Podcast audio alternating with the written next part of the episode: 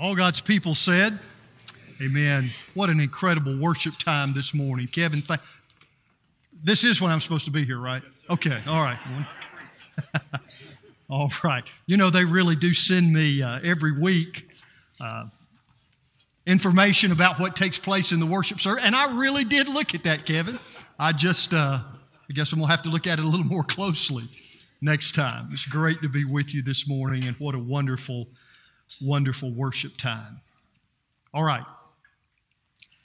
I want to begin the message this morning with a statement. I, I, want you to write it down. I didn't, I didn't put it in the message guide this morning because this is one of those that if you if you write things down, I want you to write down every single word. I don't want to give you any help with it this morning, okay? So I'm going to give it to you in just a minute. I'm going to begin the message with it and then I'm going to end the message with the very same statement. In other words, we're going to build sort of a theological sandwich this morning, okay? I'm going to give you a piece of bread on the front end, and I'm going to give you a, a piece of bread on the back end, and in the middle, we're going to be looking at some of the real meat of the Christian life the real meat of the Christian life. All right, are you ready? Here's the statement. I'll say it for you several times so that you have time to write it down.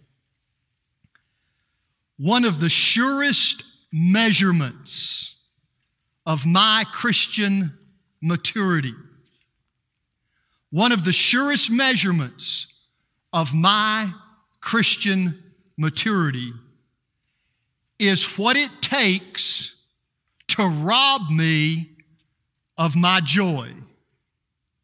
I'm going to say it again. One of the surest measurements of my Christian maturity is what it takes to rob me of my joy. One of the surest measurements of your Christian maturity is what it takes to rob you of your joy. One of the clearest indications of my spiritual maturity is what it takes to steal my joy. Church, one of the unmistakable marks of authentic Christianity, one of the most indicative proofs that I've got the real thing is the difference that Jesus Christ makes in my life when I come up against the hard, the difficult, the sometimes painful circumstances and situations of life. That is why one of the surest measurements of my Christian maturity is what it takes to rob me of my joy. Now, can I tell you something this morning and you receive it in, in the spirit that I'm giving it? And it is a spirit of love, it is a spirit of togetherness. I hope you will receive this in that spirit. If you get all upset and discouraged when something doesn't turn out the way you want it to turn out, if you're always getting bitter and angry when something doesn't go your way, if there's a spirit of discouragement that comes over you that leads to frustration and negativity, when decisions are made that maybe you don't agree with, if you get all cranky and crotchety, because someone didn't meet your every need or live up to your fullest expectations, if you blow up under pressure, if you snarl back at those people you believe have done you wrong, then my friend, you are absolutely no different from the believers out there right now who are living their lives with absolutely no thought of Christ and no desire to follow him whatsoever. And the same is true of me. You see, when our Christianity is reduced to the same old stuff that everybody else is saying and everybody else is doing, even if we say it and do it with, with a rather pious accent and attitude, when we're doing the same things that everybody else is doing, when we act and react the same way everybody else acts and reacts, then our Christianity no longer has any appeal whatsoever. It has no appeal out there in the world, and it has no appeal here in the church. And I'll tell you, and you know it, people don't hang around. And neither does the Spirit of God. And that is why it is so refreshing to be around someone who is cheerful, someone who is optimistic, someone who is confident in Christ, someone who is undiscouraged by his or her circumstances, someone who has the joy of the Lord on the inside, no matter what's going on on the outside, someone who still believes with all of their heart that God is able to work all things out together for our ultimate good and His ultimate glory. I got to tell you, when I come across somebody like that, man, it is like the windows of heaven have opened. And it is like the breezes of the Holy Spirit have begun to blow because people like that are the source of incredible encouragement. I mean, there is an energy and there is an expectancy that comes from just being around folk like that. And do you know? Do you know that that is how every single one of us who claims to be a follower of the risen Christ should be living our lives?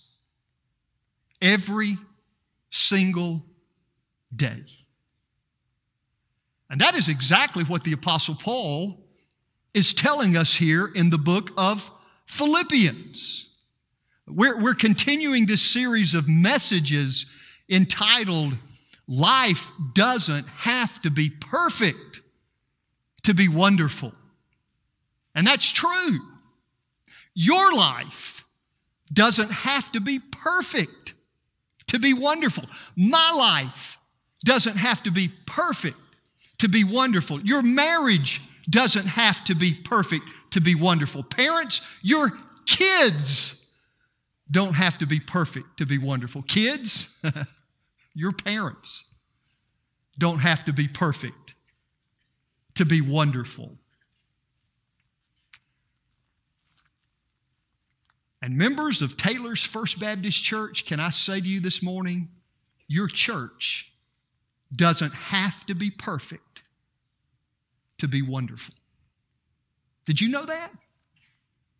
In fact, if you're looking for perfection in these areas or in any other area of your life, we said this last week, you are in for a long wait and you're going to become discouraged and you're going to develop a critical and a negative spirit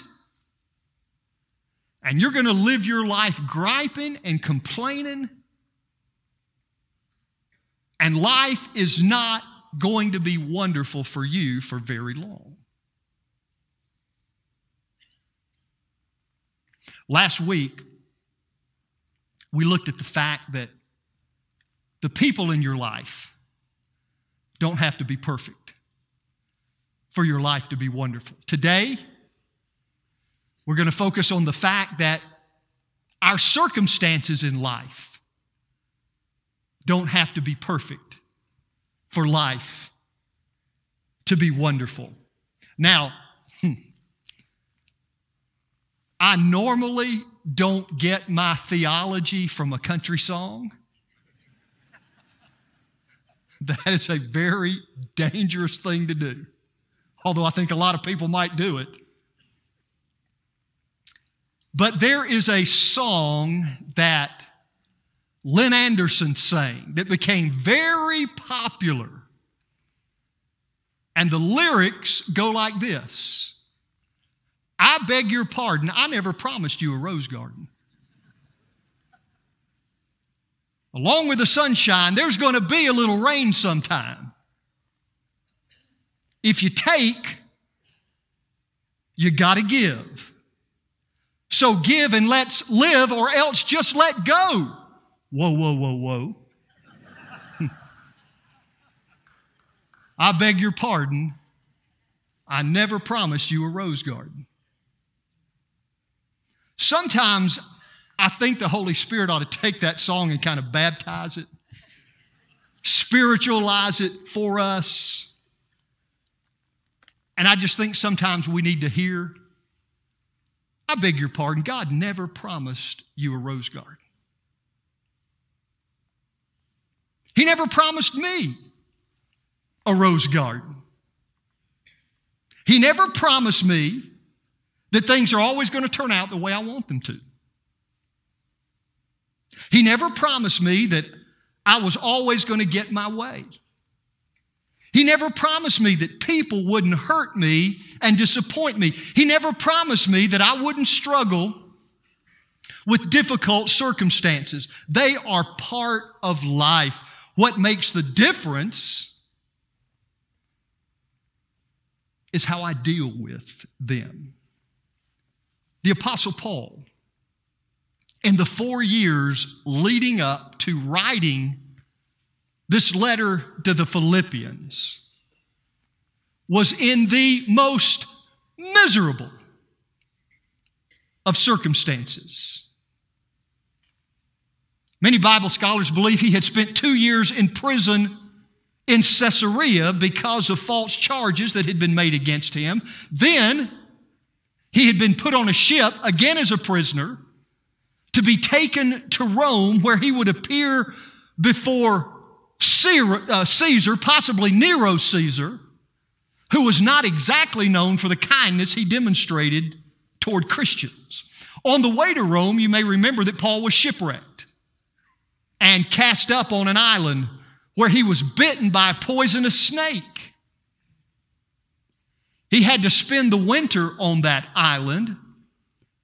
Then he was finally put on another ship, finally got to Rome, where he spent another two years in prison, awaiting trial to see whether or not he was going to be put to death.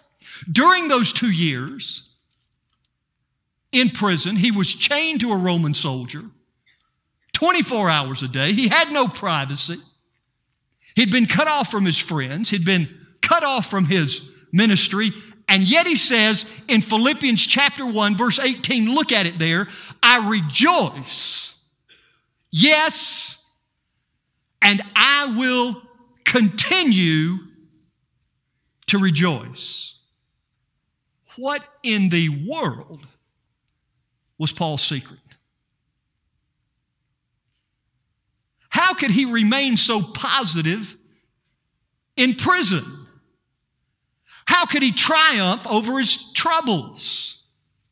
How could he actually delight in his difficulties? and remain joyful in spite of the fact that nothing had turned out the way he had planned it. Well, in our text for today, I want you to see some biblical guidelines, some clear biblical guidelines for dealing with the difficult circumstances in my life the difficult circumstances in your life. Now, we're not going to finish this message this morning. In fact, I'm probably not going to get much past point one here this morning. But we're going to spend some time here. What are these biblical guidelines? What are these principles? What are these precepts that the Word of God gives us so clearly that enables us to experience the reality of a wonderful life even when my circumstances aren't so wonderful? Well, here's the first one.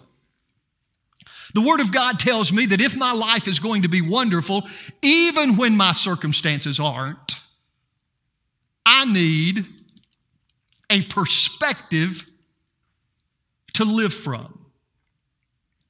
I need a perspective to live from. Look with me here at Philippians chapter 1, verse 12. Before we read the verse, let me just say this.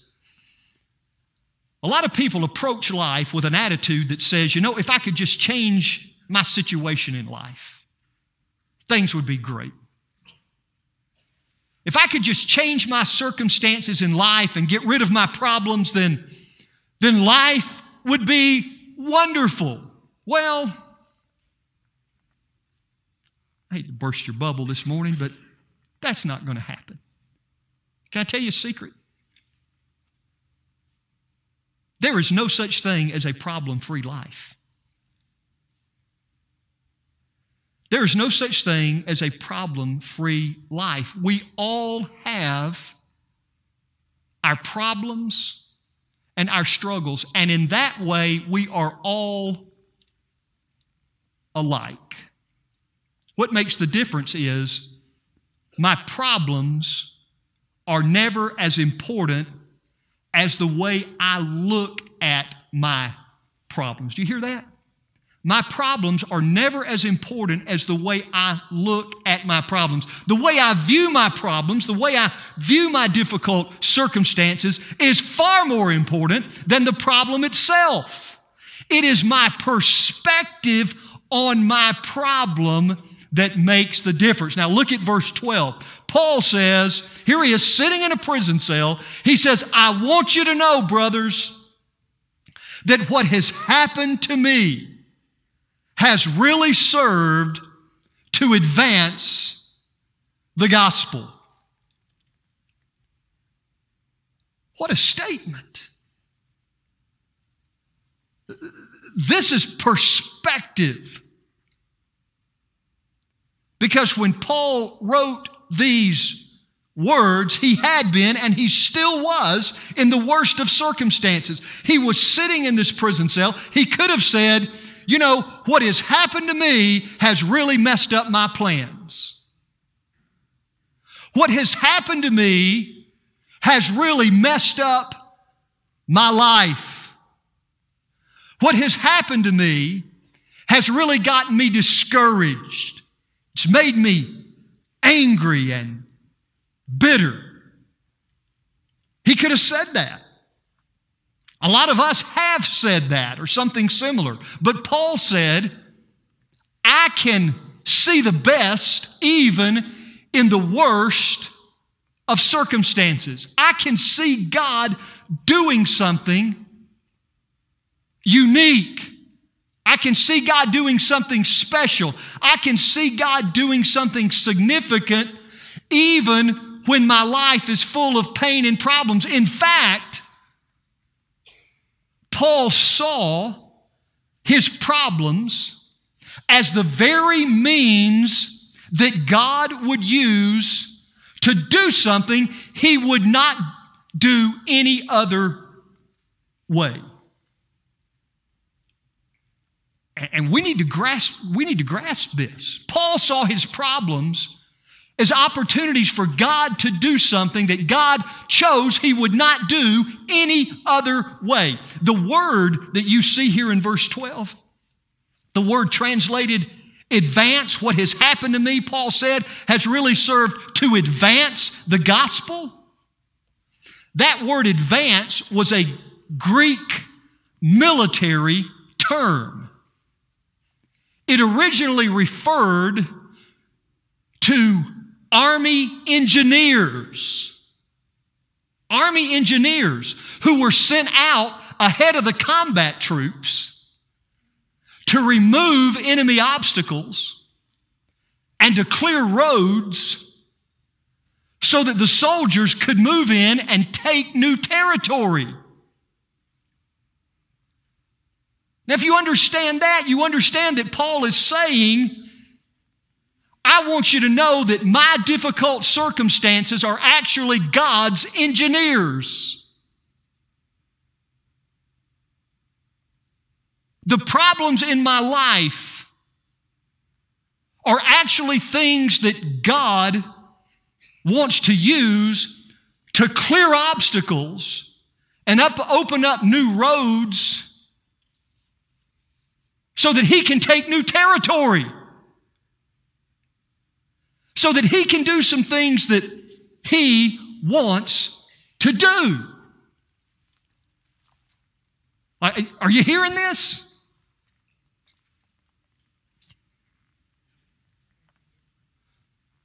What is it that God was wanting to do?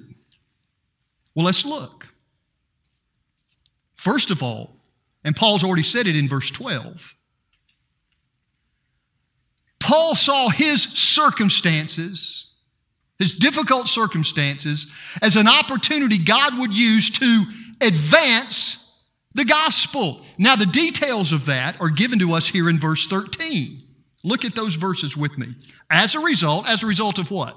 As a result of all that Paul had been through, as a result of the fact that he was now sitting in a prison cell, as a result of his difficult circumstances, Paul says, it has become clear throughout the whole palace guard and to everyone else that I am in chains for Christ.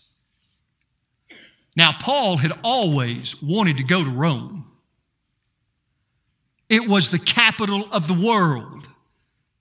It was the strategic center of that day. He had always wanted to go to Rome and preach the gospel there. Instead, God put him in prison. During that time, as I shared a minute ago, he was chained to a Roman soldier who was part of a select group of soldiers known as the palace guard. That's the way the New International Version translates it. Some other translations, you may see the imperial guard or the praetorian guard. Let me tell you about these guys. These were not ordinary soldiers. These were the elite crack troops of the Roman Empire. They were specifically chosen by Caesar to be, out of all of the troops, to be his personal bodyguards. They were the highest paid people in Rome. And when they retired after 12 years of this special service to Caesar, they were given positions of great power and influence throughout the Roman Empire. Now, if you understand that, I want you to try to get this picture in your mind, okay? Get this picture. God puts Paul in a Roman prison. Caesar pays the bills. He pays the bills and he has Paul locked up, chained to a future leader of Rome.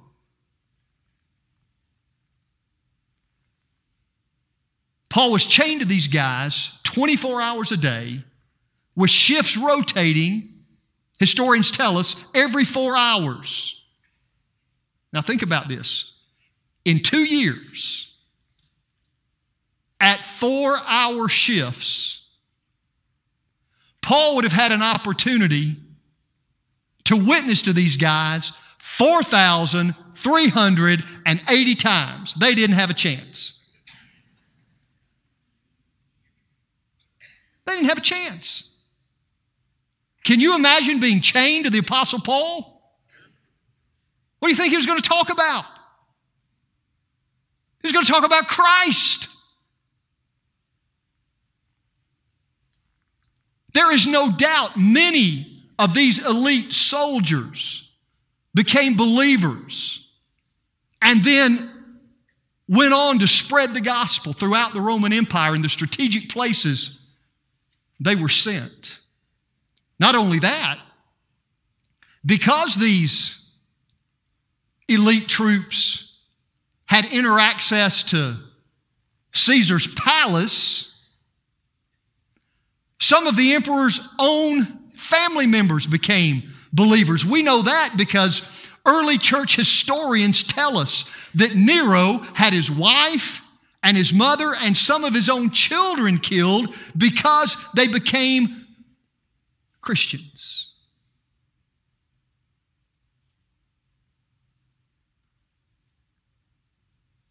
You see, Paul.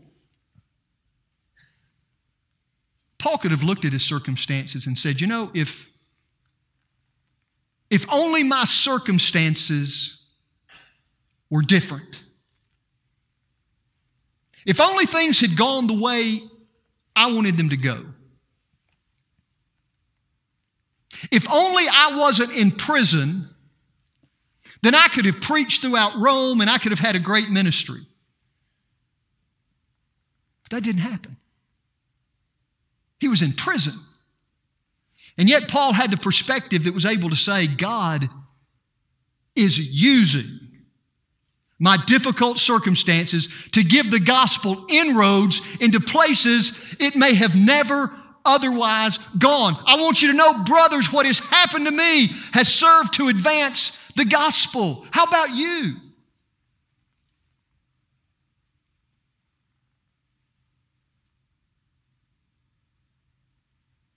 How do you look at the difficult circumstances in your life? Are you asking God, why didn't things go the way I wanted them to go? God, why am I having to deal with this disappointment, this hurt, this struggle, this problem? Is that what you're asking? Or are you willing this morning to change your perspective on your problem and ask, God, what can you do through these difficult circumstances? How can you use what I am going through to make inroads for the gospel? Into places and into people's lives where it might not otherwise penetrate. God, how can you take my problems and make them your engineers to remove barriers and obstacles and open new roads into the hearts and the lives of people who desperately need to know the Christ that I know? Listen to me, it is a mark of spiritual maturity when you can move past the why question. And let me say it's okay to ask why. It's not going to knock God off his throne for you to say why. But it is a mark of spiritual maturity. At some point, my friend, you need to move past the why question and you need to begin asking the what and the how of God's purposes in your difficult circumstances. Paul saw his difficult circumstances, he saw his problems as an opportunity to advance the gospel, and so should you. And so should I. We should look at every hard thing, every problem, every hurt, every struggle that we go through. And we should ask God, what do you want to do through this? How do you want to use my problems as your engineers to advance the cause of Christ and the gospel? You see, this is what it means to have a kingdom vision and not a me vision. We're talking about the kingdom. It's perspective. But Paul not only saw his circumstances as an opportunity to advance the gospel, secondly, Paul saw his, op- his circumstances, his difficult circumstances, as an opportunity to encourage other believers. Look at verse 14. Again, Paul could have said, Woe is me, my circumstances are miserable, my life is miserable, but no. Instead, he said, I want you to know that because of what I've been through, most of the brothers, watch this, having become confident in the Lord because of my problem, confident in the Lord because of my difficult circumstances, confident in the Lord because of my imprisonment, I want you to know they are now much more bold to speak the word of God without fear. Paul could have said, Lord, this isn't what I was counting on. This has messed me up. It's messed my plans up. It's messed my life up. Instead, he looked at his problems and he saw in them a tremendous opportunity that God wanted to use to encourage other believers. And because Paul faced his problems with courage, other people became courageous. Because Paul was bold, other people became bold. As the believers around Paul saw how he handled his circumstances, his strength became their strength. His attitude just found its way into their attitudes. How about you? How about me? Listen, the way you handle your struggles, the way you act and react to your problems, the way you respond when people hurt you or disappoint you, the testimony that you give when things don't go your way. Do you realize that other brothers and sisters in Christ are watching you? They are listening to you. And you can either encourage them toward joy in their struggle you can encourage them toward victory and Christ likeness, or my friend, you can lead them down a path of frustration and negativity and bitterness and defeat. It is all in your perspective.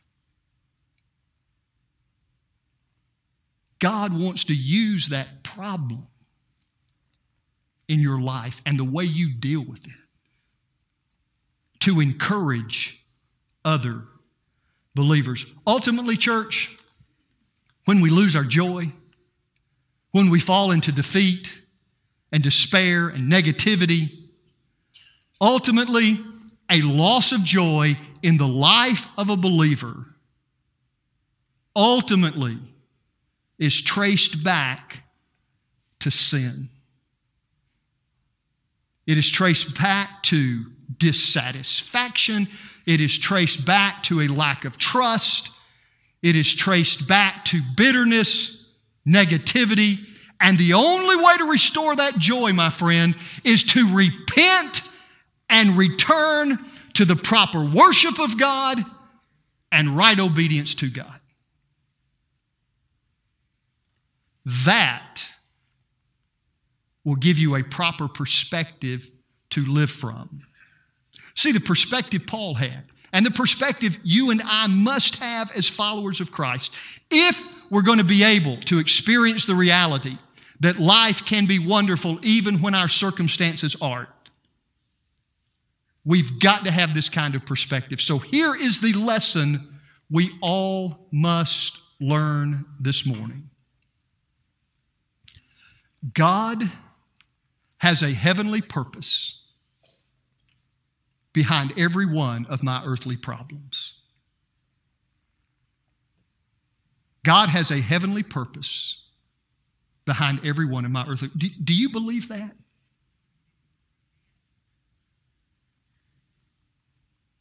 Do you believe that the troubles and the challenges and the hurts and the pain and the problems you face can be custom touched by God to accomplish His eternal purposes? Do you believe that? Paul could say, I rejoice. And yes, I will continue to rejoice. Not because he found joy in his difficult circumstances, but because he knew and believed that God was going to do something through those difficult circumstances to advance the gospel and to encourage other believers. So I'm going to go back to where I began this morning and say to you again one of the surest measurements of your Christian maturity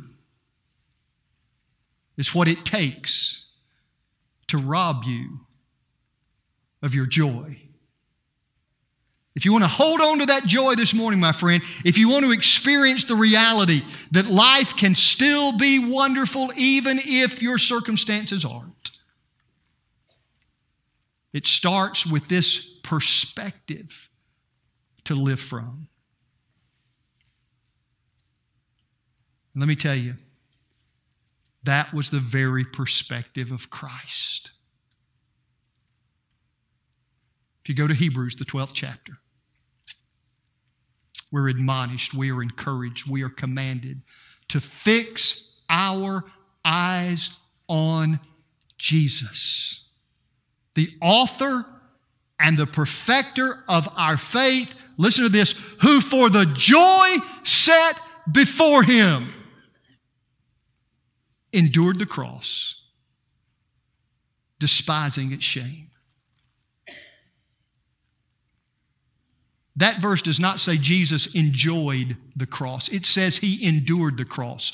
You're, not going to enjoy your difficult circumstances. Scripture never says you ought to enjoy the tough times, the hard times, the painful times. But like Jesus, you can see beyond the problem. You can see beyond the pain to God's eternal purpose, and that ought to give you joy who for the joy that was set before him, Jesus had joy not because of the cross, but because of what he knew God was going to do through the cross to draw all men and all nations into himself.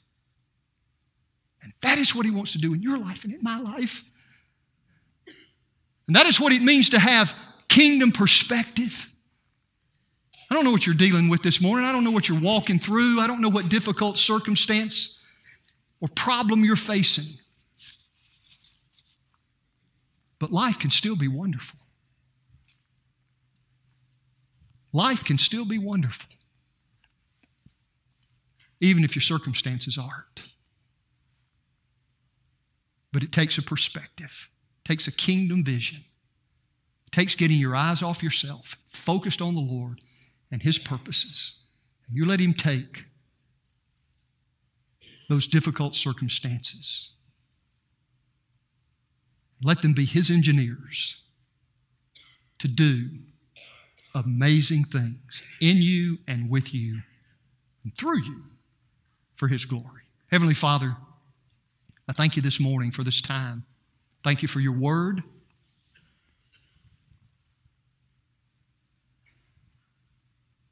You call us, as you always do, to look at life and the things of life very, very differently.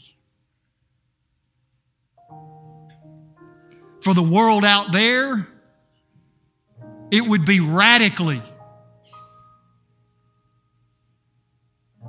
And Father, remind this is this is just this is just normal Christianity. This is this is what it means to follow Christ.